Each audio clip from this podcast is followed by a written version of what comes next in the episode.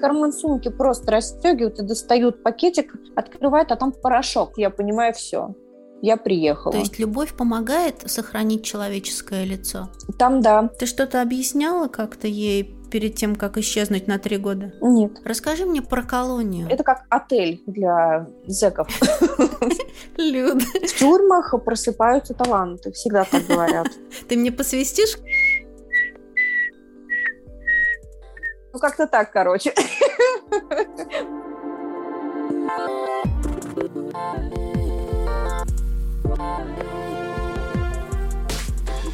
Всем привет, это Наташа Чернова и подкаст «Взяла и сделала». Сегодня я хочу рассказать историю, которая может вызвать у вас противоречивые чувства. Героиня этого выпуска – Людмила Семашко, Мила бывшая наркозависимая и заключенная. А сейчас у нее своя студия маникюра. Это выпуск 18+. Для меня это был очень сложный разговор, и мы общались почти три часа. Мила оказалась за решеткой в 2013 году, но по ее жизни до тюрьмы в целом можно снять сериал или блокбастер. Она родилась в городе Домодедово, и Миля доставалась в детстве от отчима. А в 17 лет она родила дочь Машу. Встречалась и жила с мужчиной, который употреблял героин и бил ее.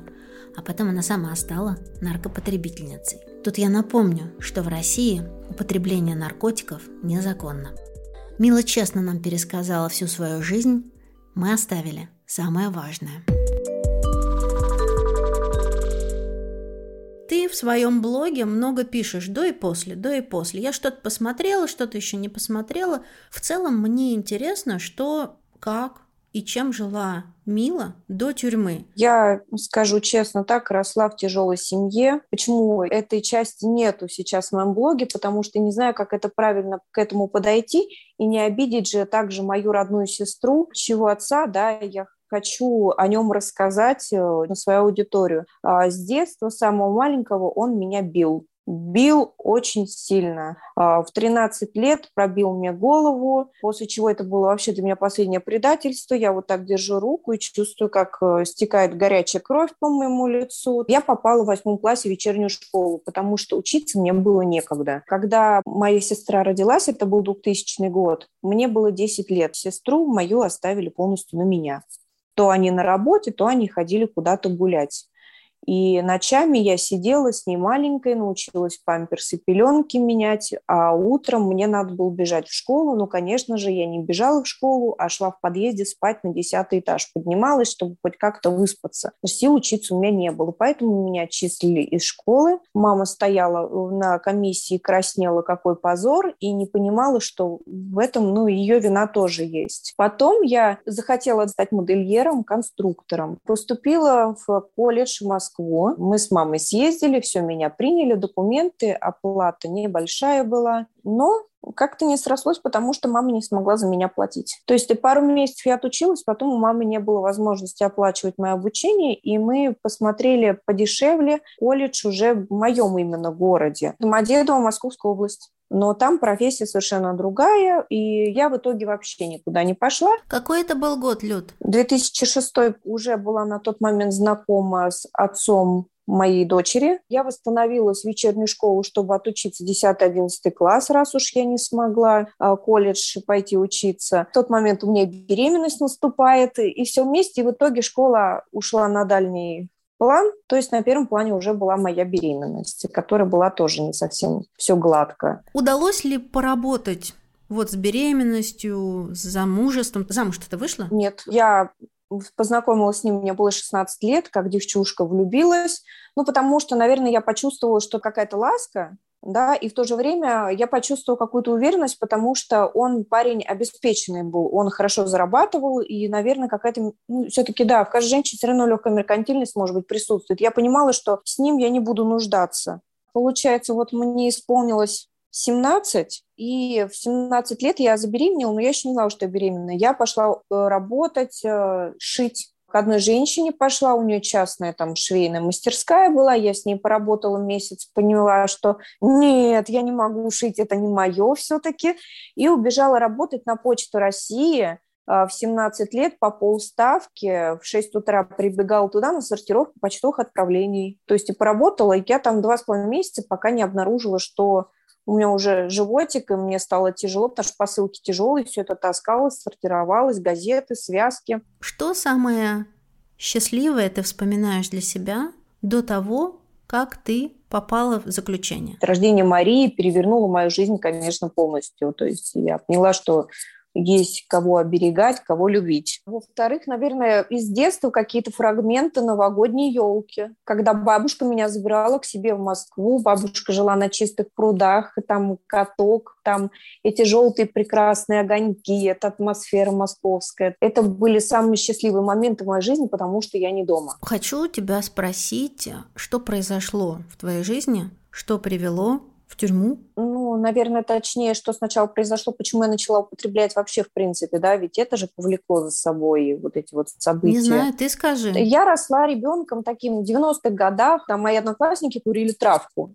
И ну, в 14 лет пойти покурить с ними травку – это ничего такого, это как сигарету покурить, либо коктейль какой-нибудь, мода была, Егор, Казанова пить и все прочее. То есть, ну, покурил, покурил. И когда я познакомилась с отцом Марии, он тоже курил периодически, но я в этом ничего такого не видела, потому что я в этом росла. Потом я начала замечать, когда уже беременная, что что-то с ним не то происходит, какой-то он странный, слишком он сильно хочет спать, а есть особо ничего не хочет, как женщине ко мне не проявляет никакого интереса, а периодически еще и агрессия была, и мог и руки поднять, и побить. Потом я поняла, что он употребляет, он мне уже признался через какое-то время. Я говорю, с этим можно как-то бороться? Он говорит, да, можно. Мы поехали, купили путевку на море на месяц, пробовали выйти из этого. Он после приезда еще месяц не употреблял. Я уже подумала, все хорошо, слава богу. И опять начал. Я в один из дней ему сказала, Дима, если ты не прекратишь, я вот тоже начну. То есть думаю, сейчас испугаю его. Вы представляете, он говорит, а, пожалуйста. И вот понимаете, вот как это получилось. Я думаю, я сейчас один раз сделаю, чтобы он испугался. И в итоге все пришло к тому, что я тоже и тут я поняла, что мне очень понравилось с первого раза. Это был как мощный такой антидепрессант, я не знаю, с жуткой эйфорией, женским оргазмом сравнимый. Тут я снова должна напомнить вам, что мы не пропагандируем употребление наркотиков. За незаконное приобретение, хранение, перевозку, изготовление, переработку наркотических средств, психотропных веществ или их аналогов предусмотрена уголовная ответственность. Где-то в 2010 году я начала вместе с ним употреблять, так как он был обеспеченный человек, да, он работал, получал хорошие деньги, мы могли позволить себе покупать самый лучший, самый дорогой наркотик и делать это вдвоем, в тихушку, спокойненько ехали в город соседний, покупали одной цыганки. Мы поехали в очередной раз за дозировкой, и эта женщина не брала трубку, а нам уже пора по времени. Это был 2012 год, начало, январь. Но и мы дозвонились моему знакомому, еще одному. И в итоге нам знакомый привез и та ну, вышла на связь. Ну, знакомый мог был подождать, мы поехали быстро к той, потому что деньги уже были ей отправлены, забрали. Он это принял, и потом пошел, поехали еще у моего знакомого взяли, и он еще и это принял, попробовать разницу. Ну и в итоге в три часа ночи я нахожу в туалете мертвым. После смерти Димы ты каким-то образом все равно продолжала принимать наркотики да. и оказалась еще и осуждена захоронения. Как это произошло? После его же смерти я поняла, что надо срочно бросать, но так как это был очень сильный наркотик, ломки у него составляют месяц, даже больше. Уже наши какие-то общие знакомые сказали, Люд, тебе надо на героин переходить, более мягкий вид наркотика, и потом с него уже спрыгивать. Его же надо где-то искать. У меня были много разных знакомств, нехороших уже. И вот в один из дней как раз-таки, да, я мне знакомый это позвонил, говорит, ну, поехали замутимся вместе. Поехали, по пути вышли покурить. Я курящий человек была на тот момент. Я сумку оставила в машине, потому что это мои знакомые, я им доверяла. Дура. Покурили, подъезжаем к городу, гаишники останавливают и говорят, руки перед собой держите. Я держу руки перед собой. Они говорят, есть что-нибудь, ну, что ты хочешь там добровольно выдать? Там? Я говорю, нет, ничего. Выводят меня на улицу, говорит, это ваша сумка, включают видеокамеру и начинают у дербани доставать там мой паспорт, какие-то личные вещи Потом наружный карман сумки просто расстегивают и достают пакетик, открывают, а там порошок. И я такая тут же поворачиваю голову на этого Дмитрия, который вот со мной был, вот этот знакомый. Он такой, Люд, прости. И его в такси сажают, он уезжает.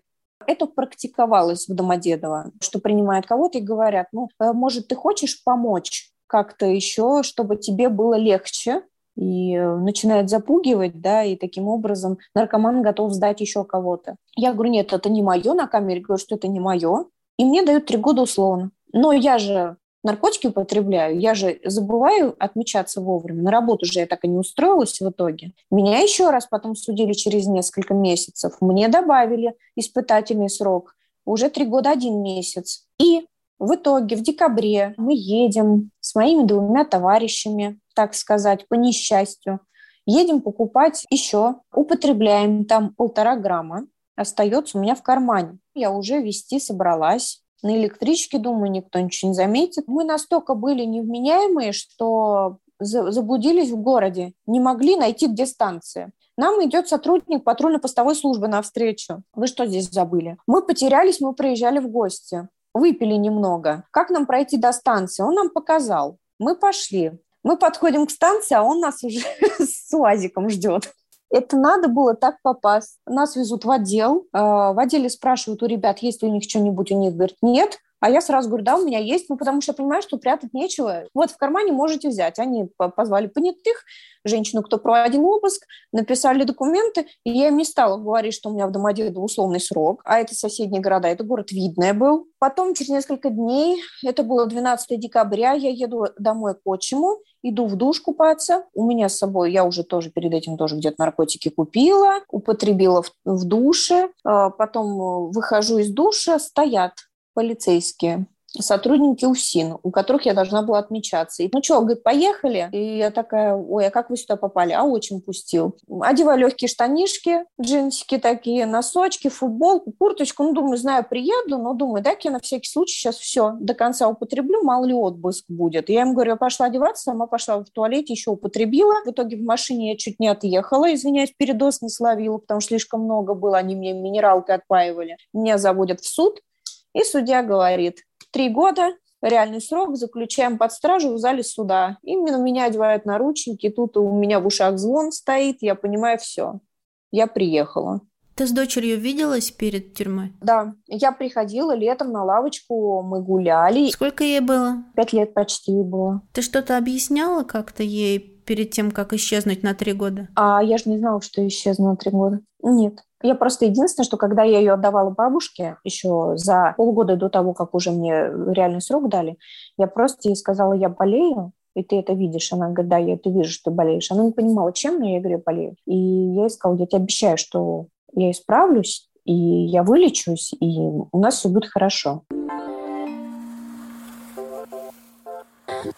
Мила сидела в колонии в Чувашии по 228 статье за хранение наркотиков. 228 статью еще называют самой народной. По данным за 2019 год, каждый седьмой приговор в России выносился по 228 статье. А это очень много. Нам было сложно найти героиню, готовую открыто говорить о тюрьме. Но при этом таких женщин появляется все больше. Тех, кто готов рассказывать в социальных сетях об опыте тюремного заключения. Именно так мы и нашли Милу через ее блог о колонии.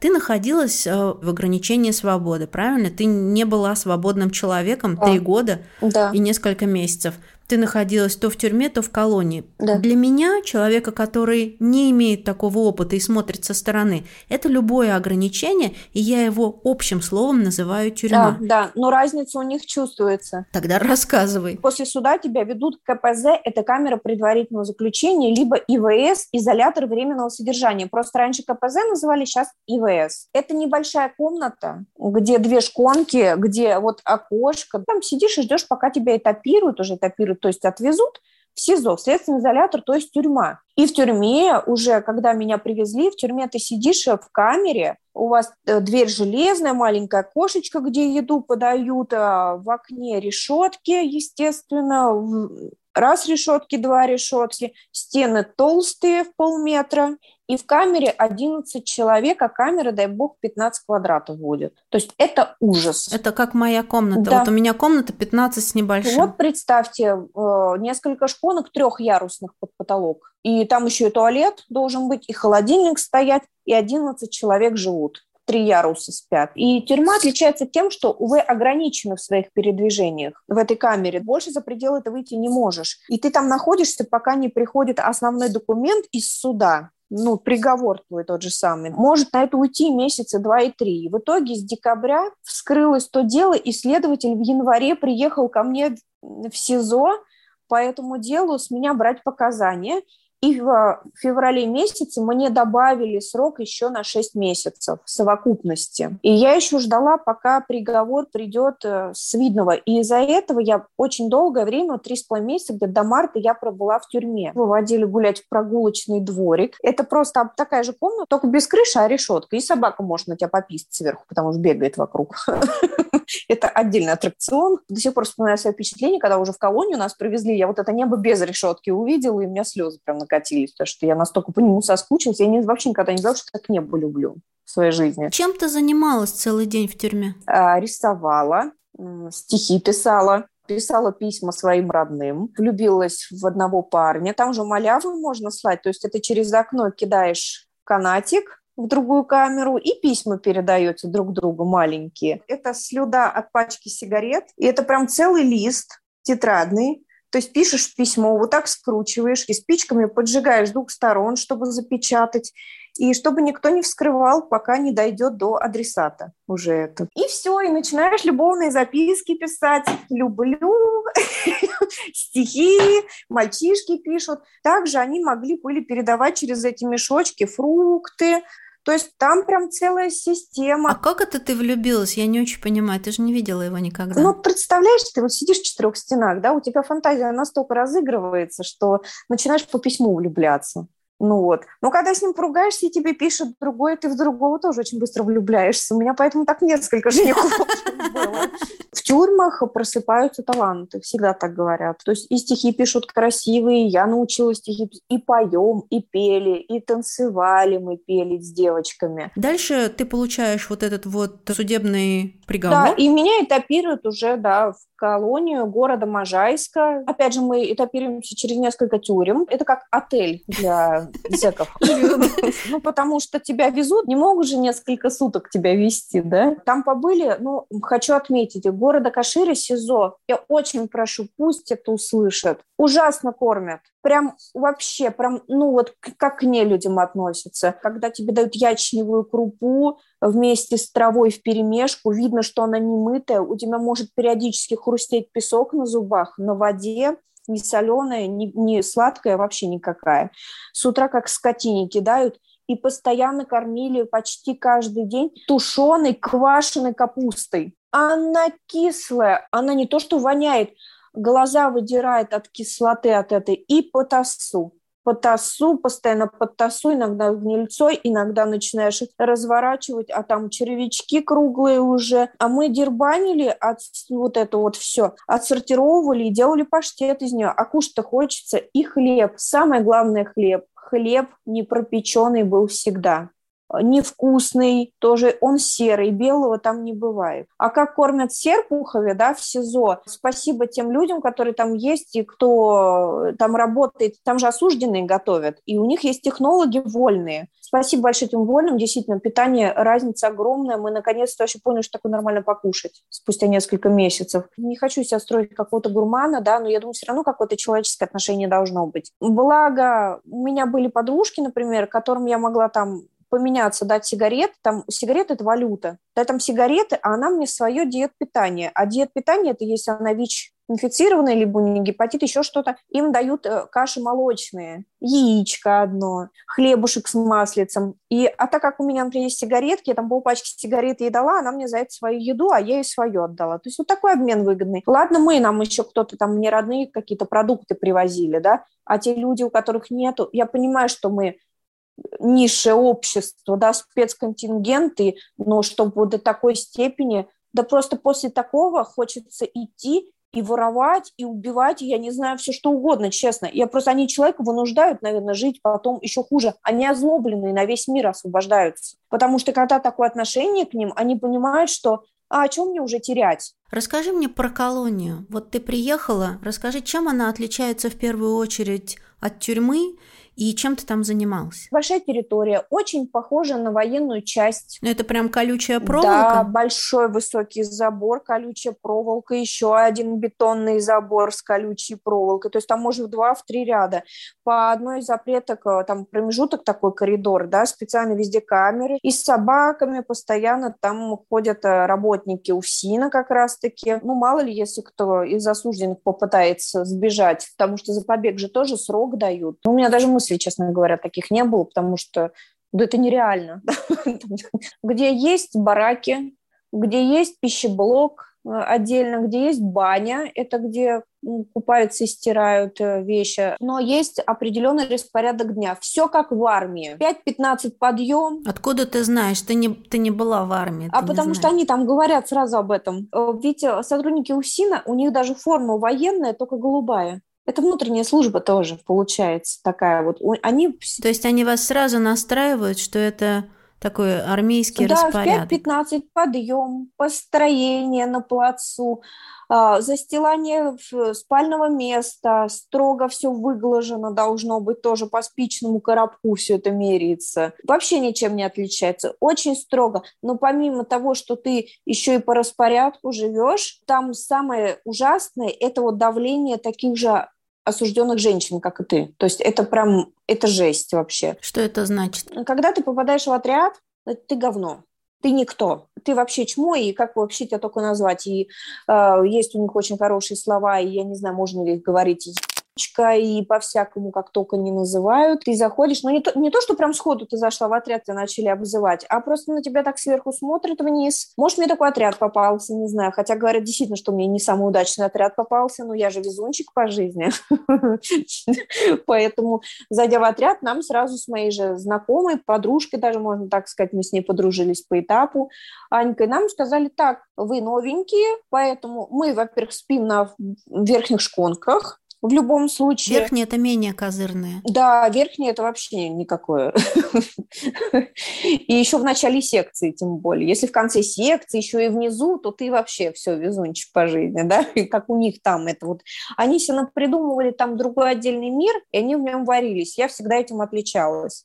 Я понимала, и я знала, что я здесь временно. А они пытались вжиться в эту жизнь. И это была большая разница между мной и другими осужденными. И тебе сразу говорят, идешь мыть все умывальники, туалеты, раковины. То есть там дедовщина вот такая вот. Чуть ослушался, можешь получить по башке легко. Ты понимаешь, что, что ты вроде и должен все это делать, да, чтобы как-то показать себя, но в то же время ты не должен э, разрешать ездить на себе. Какой-то надо баланс выдерживать. И это было самое сложное. Ты сказала, что другие женщины встраивались в жизнь, как будто бы хотят огнездоваться там, да, там. А ты сказала, что я сразу поняла, что я здесь временно. Это как ты сразу поняла? Я это воспринимала как определенный этап в своей жизни, и я понимала, что я больше к этому не вернусь. Я уже твердо была уверена, что я не хочу. Я твердо уже знала, что я буду делать дома как я буду менять свою жизнь и что я больше не позволю командовать моей жизнью никому. Мне не нужно было там искать любовь, хотя мне одна девочка, честно скажу, приглянулась после двухлетнего голодания без мужчин. Такое бывает, это нормально. То есть многие говорят тоже, это такая запретная часть тема, да, бывает э, именно э, всяких лесбиянств и всего прочего, да, но... На самом деле это важно, то есть любовь помогает сохранить человеческое лицо. Там, да.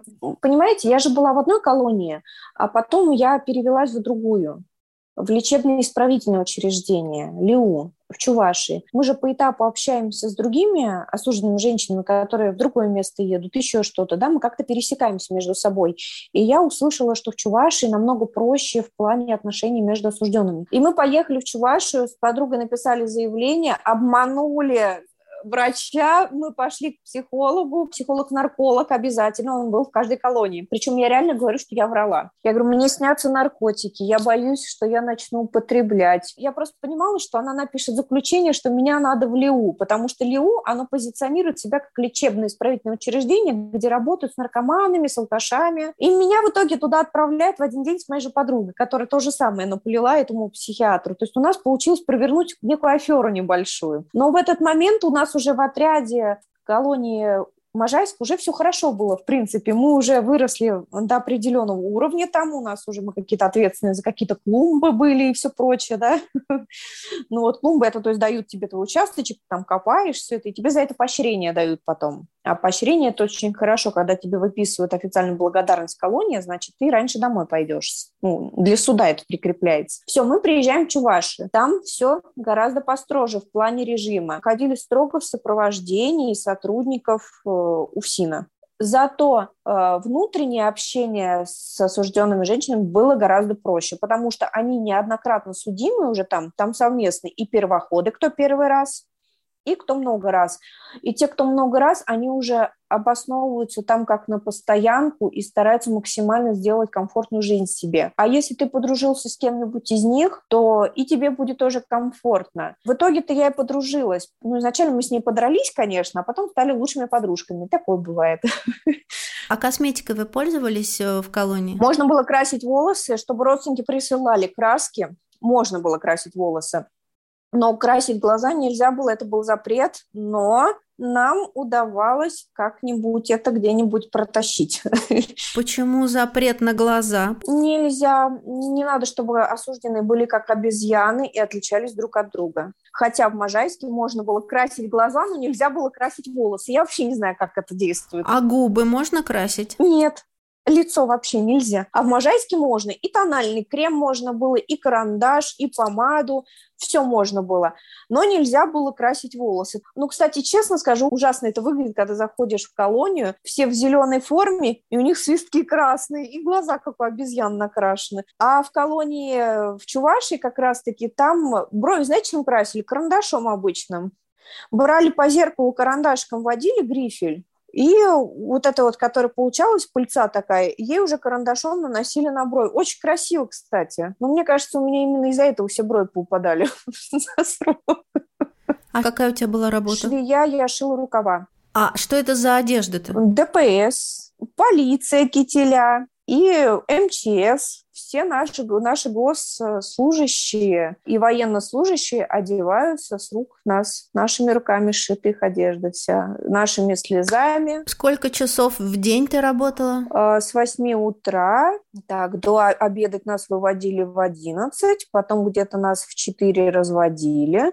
В 4, да, с 8 до 4 вечера, но, конечно, это было не так и до 11 вечера с 8 оставались, и до часу ночи. Тот, кто хорошо шьет, например, или не передовая бригада, передовая бригада – это та бригада, в которой мы очень много работали, у нас была зарплата намного выше, чем у других осужденных женщин в других отрядах. То есть у них, если в среднем полторы-две тысячи, мы могли и пять и шесть заработать за месяц. И это там прилично считалось, потому что осужденный же себе оплачивает и коммунальные расходы там, и питание в столовой, мы не, на, мы не за счет налогоплательщиков живем, как многие думают. Сколько в месяц нужно заплатить? Честно, надо было мне свистнуть квитанцию, которую нам выдавали. Я не могу сейчас сказать, к сожалению. А вам деньги не выдавали? Нет, получается? конечно, там же нельзя тебе выдают квитанцию, и там написано, сколько ты заработал и сколько у тебя вычили. Но по факту там я точно знаю, что тысячи три точно уходила на коммуналки, плюс одежда, плюс гигиенические там раз в месяц прокладки выдавали нам с туалетной бумагой, мыло, которому вообще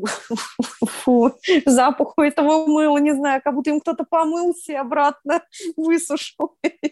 В общей сложности примерно ты там заработала, там, допустим, 7 тысяч рублей, да, у тебя там 4 ушло на это, и 3 тысячи, там, допустим, у тебя остается на то, чтобы ты могла потратить в ларьке. Ларек – это магазин, который раз в месяц открывался, и по бригадно выводили. И в ларьке у них есть журнал, где написано, сколько у тебя денег на счету, а ты заранее со списочком уже приходишь и говоришь, что тебе нужно, и тебе уже собирают это в коробку, и ты уже относишь в отряд. Так что да, осужден женщина сами себе все там оплачивают. Никакой помощи, конечно, государство нам ничего не оказывает. О чем ты мечтала сделать первым делом, когда выйдешь на свободу? Ну, конечно же, обнять Машку, потому что я очень по ней скучала. Потом я хотела уже, наверное, как-то найти Диму, мужа, который мой сейчас у меня. Я того мужа, которого себе замечтала, он у меня есть настолько удивительно. Я просто честно скажу, заслуга его, наверное, очень большая, что я такая, какая сейчас есть. Мужчина делает женщину, если делает ее счастливой, она делает счастливым всех вокруг. Когда ты ему сообщила, что ты сидела угу. в тюрьме, в колонии, какая у него была первая реакция, как он к этому Он отнесся? мне, знаете, что сказал? Я же его так готовила. Просто получается, что когда я ему, я ему сказала, Дим, ты сейчас отвезешь меня домой, и я тебе кое-что расскажу. Он говорит, а почему мне сейчас не хочешь э, это рассказать? я говорю, потому что я переживаю, то есть я немножко нервничаю, давай сейчас И он ехал, нервничал немножко за рулем, и мы когда подъехали уже к дому, где жила моя дочка, я ему рассказала, что я отбывала наказание, и он такой, а я-то думал, что ты замужем сейчас мне скажешь, все. Мне даже уже нечего было ему сказать. Я говорю, тебя вообще не парит? Он говорит, ну и что? И чего. То есть я вижу тебя такой, какая ты есть, и мне совершенно не важно, что у тебя было. Но единственное, только задам вопрос. Я надеюсь, хотя бы не за убийство ты сидела, не, не мужа убила. То есть вот это да, он переживал, конечно. Я говорю, нет, не мужа не переживай, наркотики. Ничего страшного. Все. Люд, что оказалось самым трудным на свободе после тюрьмы вот в первые дни и недели? Наверное, трудным самым оказалось вообще понять, как это начать все. как? Потому что, зайдя домой, я понимала, что дома не все в порядке у родителей, и для меня было очень страшно вернуться к прошлой жизни, потому что я видела, какой кавардак происходит, и я тут же позвонила, прямо вот в первый же день я позвонила своему двоюродному брату, который весь срок меня поддерживал и финансово, и по телефону, и все. И я говорю, Саша, помоги мне, забирай меня, я не могу там. И это, наверное, было самое трудное.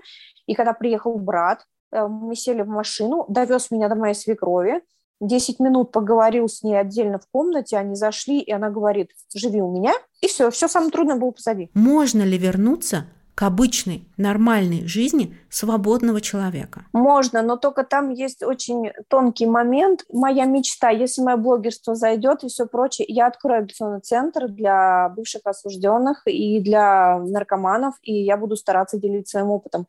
Там очень тонкая граница. Э, когда ты освобождаешься, самое главное тебе, если ты понимаешь, что ты один и дома никого нету, подготавливать себя заранее, четко себе дать какие-то задачи. И именно благодаря этому будет человеку проще, когда он уже вышел за ворота, он будет понимать, так, я себе задумал пойти там даже хотя бы уборщицей работать, да, а там видно будет. Значит, я пойду искать. То есть какие-то же все равно, он же с воли помнит вещи, да? Должен быть четкий план какой-то, правильно? Прям по пунктам. Да. Человек, который выходит из заключения, он как маленький ребенок, но в то же время у него уже есть мозги. Его куда ветер дунет, он туда и может пойти. Да? Его желательно, конечно, повести. Очень важно понять вот эту тонкую границу, потому что если будешь сильно вести за руку, расслабиться, попадет потом опять туда же.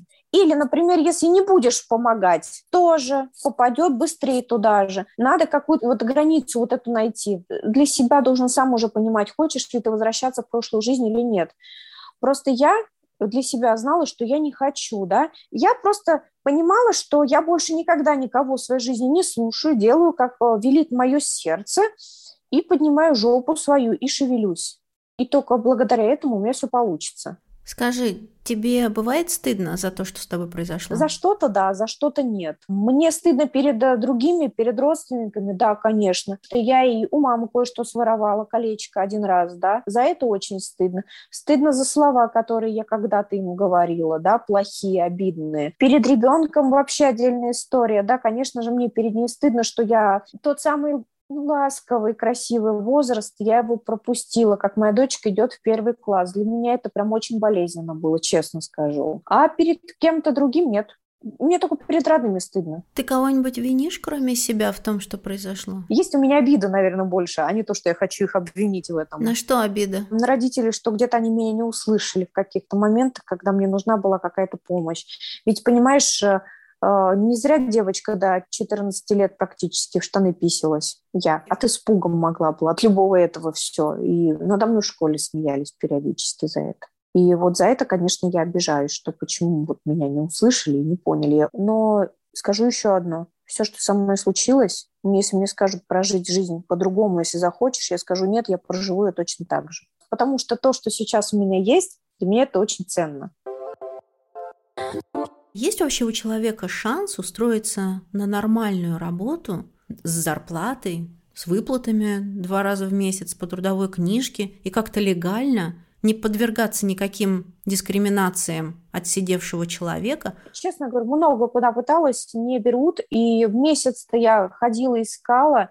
Причем искала же не просто так, что э, раз в неделю куда-то. Я каждый день по 3-4 адреса ездила. Тяжело. Если система безопасности увидела, оно пишет письмо, например, директору магазина, что просто я не прошла. А по какой причине? Там может быть разная причина. Лицом не вышло, там ребенок, э, им не надо с детьми. Я сначала, а, по системе безопасности никуда не могла устроиться. Месяц я пыталась устроиться, потом я просто поняла, что по системе безопасности я не пройду, и нашла объявление, что в одном магазинчике требуется э, продавец 500 рублей день там, Московской области это мало, даже для 2016 года, но плюс процент от продаж – это сумочки, перчаточки, шарфики. И меня взяли. Я ничего, конечно же, там не стала говорить. Благодаря этому магазину я и с мужем всем познакомился, он мимо проходил все время, он там курьером работал. Там они узнали, но за меня директор походатайствовала, и она решила помочь мне таким образом. И она отправила ходатайство, что она сама лично будет за мной следить. И нормально все отработала несколько месяцев, ушла просто потому, что мало платить стали. И в «Магните» сказали, что там платят больше. У нас нету, у нас в нашей, ну, во всяком случае, в нашей стране, я это точно знаю, что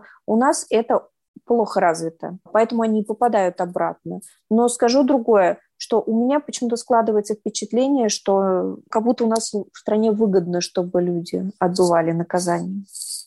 Во всяком случае, женщины, да, я видела, как они трудятся. Просто в обычном предприятии любого города за такую работу женщина должна сотни тысяч получать рублей. Когда ты вышла, была ли какая-то психологическая специальная поддержка для тебя? Не дают никаких рекомендаций. Им совершенно не важно, что у тебя будет потом. Я хоть такая маленькая, но мне так хочется хоть чуть-чуть что-то изменить. Вот не представляешь. Потому что мне очень обидно, что э, у нас многие женщины действительно не могут нормальной жизнью жить э, после такой вот истории с ними, да очень обидно, потому что они сломленные выходят, ломает их очень страшно. Знаешь, почему я не сломалась? Потому что уже в детстве переломили всю. С самого детства выстраивалась моя твердость характера. Хоть я на самом деле очень добрая, я хатушка-болтушка, и я учусь художественному свисту, между прочим. Ты мне посвистишь? Плохо получается еще, только неделю учусь. А вот сейчас, вот все, когда кто-то просит, не, все, не получается. Ну, я, ладно. знаешь, что пытаюсь научиться свистеть? Этот похоронный этот мне очень нравится.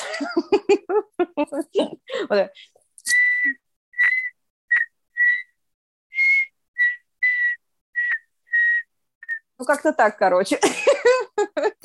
Похоже. Ой, какая ты крутая, просто очень похожа.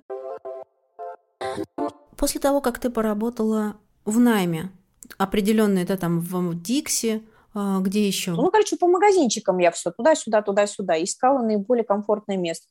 Как ты добралась до своего бизнеса? Как вообще стала мастером маникюра? Моей сестре было 17 лет. Ее отправили получить профессию мастера маникюра. Она отучилась, получила диплом. Понимаешь, диплом. И я смотрю, она пошла на работу, и я смотрю, у нее iPhone появился, хоть и поддержанный. Я такая, ух ты, нифига себе, как это. Ногти делает красиво. И я посмотрела, и меня соблазнила действительно финансовая перспектива. Я отучилась, работала два года. Но я понимала, что я уже не могу. А пандемия началась, понимаешь, я-то хотела изначально еще, думала, буду искать помещение, чтобы кабинетик снять. Для начала на себя работать в кабинетике. Но из-за этой пандемии ничего нельзя было, и приходилось как-то украдкой дома этим заниматься. Набрала хоть какую-то небольшую клиентскую базу дома, я уже все, пандемию, все эти запреты сняли. В итоге я переехала уже в сам город Воскресенск, арендовала там кабинет и потихонечку, потихонечку начинала уже что-то туда закупать в этот кабинет. Поработав там полгода, я поняла, что все, нужно расширяться еще и брать кабинет побольше, и, может быть, даже с кем-то снимать, арендовать. И я по счастливой случайности наткнулась на одну женщину, которая занималась именно э, агент. И она мне показала то помещение, которое сейчас снимаю я. То есть, получается, два помещения по цене одной, может сказать, как в пятерочке, прям, ё-моё. Большое помещение, и в итоге сейчас вот есть уже студия маникюра, работаю я и моя коллега, и мы сейчас ее снимаем пополам потому что я сначала работала одна, и я понимала, что я одна аренду не вытяну. И вот у нас есть своя студия. Сколько ты зарабатываешь? Выручку какую делаешь в месяц? Слушай, сейчас очень маленькая. В июле мы начали, да, вот в июле, как я туда переехала в новое помещение, это совершенно другой район города, я еще не набрала свою клиентскую базу. И в итоге в общей сложности у меня в месяц получается 35-40. Но это хватает, чтобы покрыть аренду, но клиентская база потихоньку набирается. То есть если даже Домодедово наемным работником я работала, получала мастер маникюра 150 и по 200 могу было выходить, здесь 35-40, и я говорю совершенно честно, но стараюсь держаться на плаву. Какие услуги вы оказываете? Я мастер маникюра, наращивания ногтей, моя коллега делает бровки, ногти. То есть студия маникюра, у нас все просто. Но я же знаю, что я все равно расту, и с каждым месяцем у меня все лучше и лучше. Меня действительно с каждым месяцем она все больше и больше и больше и больше. Это нормально, потому что люди узнают сарафанное радио работает, работает, но из-за того, что сейчас блогерство в мою жизнь вошло, иногда меньше уделяю внимания раскрутке своей страницы в плане ногтей и рекламе, и это, конечно, плохо. Как относятся твои клиенты по ноготочкам к тому, что ты бывшая заключенная? Ведь они могут узнать или знают? Ничего не говорю, пофиг. Мало того, я от многих клиентов узнала, что у кого-то папа этим страдал, у кого-то мама, у кого-то брат. И больше скажу, из, например, из 10 моих клиентов у пяти точно кто-то из родных с этим связан был. Ну, не именно с наркотиками, а вот э, с криминалом. Да, две ушли девочки, но они были новенькие, они меня увидели в ТикТоке, они на преподавателя учатся, на учителей начальных классов, они чувствительно к этому отнеслись, и я их не осуждаю. Конечно, они испугались, они ушли, не вернулись. Да, отчасти я потеряла клиентскую базу, когда открыла блог. Есть ли какие-то ограничения финансовые, кредитные, банковские, социальные для человека, у которого есть такое прошлое, как тюремное заключение? Нет, я скажу так, э, по кредиту, если, конечно, он не накосячил до еще тюрьмы, как я, набрав кредитов и не платив их, кстати, сейчас их плачу через коллекторскую службу. Я до сих пор выплачиваю долги, которые я набрала, ну, еще до того, как посадили меня. Но, опять же, да, в плане счета открыть вообще легко. Нет проблем таких нигде. То есть нигде в этом плане препятствий нет. Почему ты решила начать рассказывать про себя так открыто? Полгода назад думаю, а дай-ка я в ТикТок, хотя у меня не было там страницы, у меня была страница только по ногтям. Я собрала еще одну страницу и думаю, ну, выложу текст, что вот боюсь показывать свое лицо, но я отбывала наказание вот так-то, так-то, так. И у меня за ночь полторы тысячи просмотров набрало. И я тут думаю, ух, нифига себе, неужели людям интересно? И кто-то внизу написал, вы можете больше рассказать, у меня это не муж, а сынишка наркотической зависимости. И тут у меня какой-то звоночек был. Я думаю, блин, ну, конечно, могу. Давайте дальше продолжу. А пришла я, почему я начала это выкладывать? Потому что я перед этим смотрела одного блогера, и я выкладываю второе видео, тоже начала писать текст, как ну, продолжение, что дальше произошло. Оно еще больше просмотров набрало. И в итоге четвертое или пятое видео я попросила своего мужа поехать со мной на набережную города Воскресенска и просто уже показала свое лицо, свою фигурку, покрутилась и говорю, вот она я. Привет, меня зовут Людмила, мне 30 лет. Три года из них я провела в тюрьме. В своем блоге я хочу рассказать о том, что тюрьма – это не диагноз. Я полностью заново выстроила свою жизнь. Если тебе интересно, то подписывайся на мой аккаунт. И все, 12 тысяч тут же просмотров, 2000 подписчиков у меня сразу же набралось, это буквально за, за неделю. И постепенно я там вопросы-ответы начала отвечать. И самый главный мой, наверное, выход был, это 12 июля, в день моего рождения. Я листаю ТикТок, просто так сижу и думаю, дай-ка я от балды вот так, типа, как по челленджу, типа, текстом, ты правда употреблял наркотики? Я такая киваю, да, типа, ты правда сидела в тюрьме? Я такая, да. И вот это видео, которое несколько секунд, тут же миллион просмотров в сутки. У меня уже 12 тысяч подписчиков, столько сообщений пошло, столько проблем, столько беды у людей. Их так много, и я тебе скажу, у меня сейчас 72 тысячи. И вот половина из них точно как половина с такими проблемами. Да, вот, а что это за проблема? Как ты ее называешь? Ты какие их проблемы решаешь? А я тебе скажу, потому что кто-то им где-то сказал, что бывших не бывает, и что тот, кто отсидел, сядет обратно. Это и есть самая большая проблема. Кто это сказал? Вот найти этого человека, оторвать язык. Кто самый первый вообще это ляпнул? Негодяй. Бывает. Не то время. Может быть, раньше так говорили, когда не было э, каких-то других благ, да, посмотреть. А сейчас мир настолько яркий и полон красок, просто каждый должен найти свою вот эту речушку, по которой он поплывет по жизни. Поплывет он по этой речушке, а маленькая речушка в большую речку, большая речка в море, море в океан, правильно? То есть я вот сейчас уже не в речушке, я уже такой в Волге хороший плыву, понимаешь? Надеюсь, скоро до Каспия доплыву. А когда-нибудь тебе прилетал, можешь вспомнить э, комментарий благодарности? Очень много пишет, что благодаря вам я понял, что у меня не все потеряно, либо женщина, я благодаря тебе вот пытаюсь сейчас ломки перебороть, потому что я послушала, что это возможно, что это вероятно от, ну, от первого лица, а не от родственников, которые рассказывают, да? Я говорю, давай разберемся, что случилось. Ты чувствуешь от своего блога, от того, что ты ведешь его, отдачу эмоциональную? слушай, когда как? Тебе самой от своего блога легче? Я тебе расскажу, что вот я веду подкаст, и во многом я же не журналист, не интервьюер. У меня произошло ряд событий, которые эмоционально выбили меня совершенно из жизни. И я при помощи подкаста, ну, по сути, это тоже определенный вид блогерства, я достигла эмоционального равновесия, назову это так. У тебя есть такое ощущение есть. от блога? Ты достигаешь? Я очень кайфую от того, что я делаю. И вот блог, это сейчас прям вообще очень сильно сосредоточен. Иногда муж обижается, конечно, но понимает тоже. Я кайфую от того, что я делаю, и я вижу эту отдачу, да, я кайфую от отдачи людей. И, конечно же, мне кажется, это очень важно. Слушай, я видела, у тебя дочь снимается в сторис, значит, еще, в принципе, не наступил сильный подростковый кризис. А как относится она к твоим сторис, к твоему блогу, и как относятся ее одноклассники? Они говорят, у тебя крутая мама.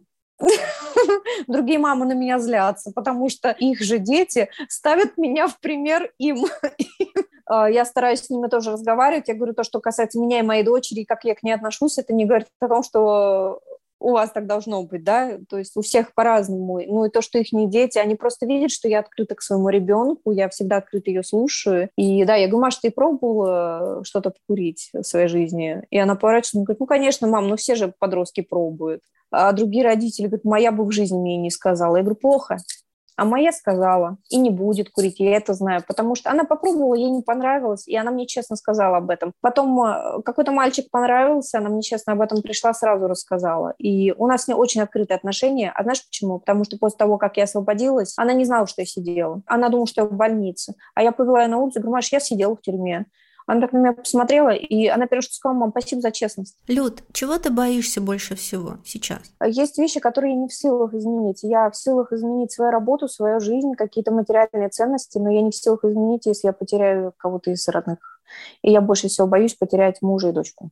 Это мой самый главный страх, потому что, не дай бог, с ним что случится, я уже ничего не смогу сделать. А все остальное мы можем сделать своими руками. Включая маникюр. Да, я даже маникюр сама себе делаю периодически. О чем ты мечтаешь? Блин, э, я мечтаю жить э, в своей квартире в центре Москвы и гулять по осенней Москве, по зимней Москве вечером с мужем. Я никогда нигде не была, и у меня всю жизнь был запрет на вылет, э, были большие долги, сейчас их нету, слава богу. Я хочу путешествовать. Немножко страшно, конечно. На самолете не летала еще ни разу. Да я не знаю, чем еще. Я мечтаю просто прожить до старости э, достойную жизнь. Это странно звучит, но я с детства хотела, чтобы меня кто-то допомнил и знал, понимаешь, чтобы я не просто так была рождена и пропала, да, я хочу какое-то пятнышко оставить нормальное в своей жизни.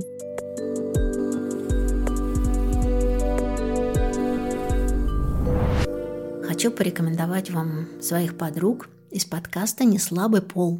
Это один из моих любимых проектов про женщин. Он о проблемах и стереотипах, с которыми сталкиваются российские женщины, и о том, как они справляются с этими проблемами, показывая тем самым, что они отнюдь не слабый пол. Хочу отметить мои любимые выпуски. Они же и очень важные, мне кажется. Например, о том, как гендерные стереотипы вредят мужчинам. Или про невидимый труд женщин. Подписывайтесь на «Неслабый пол» везде, где вам удобно слушать подкасты. Услышимся в последнем эпизоде сезона. Курсе, что меня тут прозвали женщина Ной у нас в селе? Я как выйду в магазин, за мной все собаки с кошками идут, потому что я всех кормлю. У них какое-то радио, мне кажется, потому что даже те, кто ни разу не подходил, они тоже идут за мной теперь. Начала с малого, начала прикармливать кошечек. Может быть, даже приют когда-нибудь открою, понимаешь? То есть мне хочется где-то чем-то помогать, потому что мне никто не помогал, а я хочу помочь.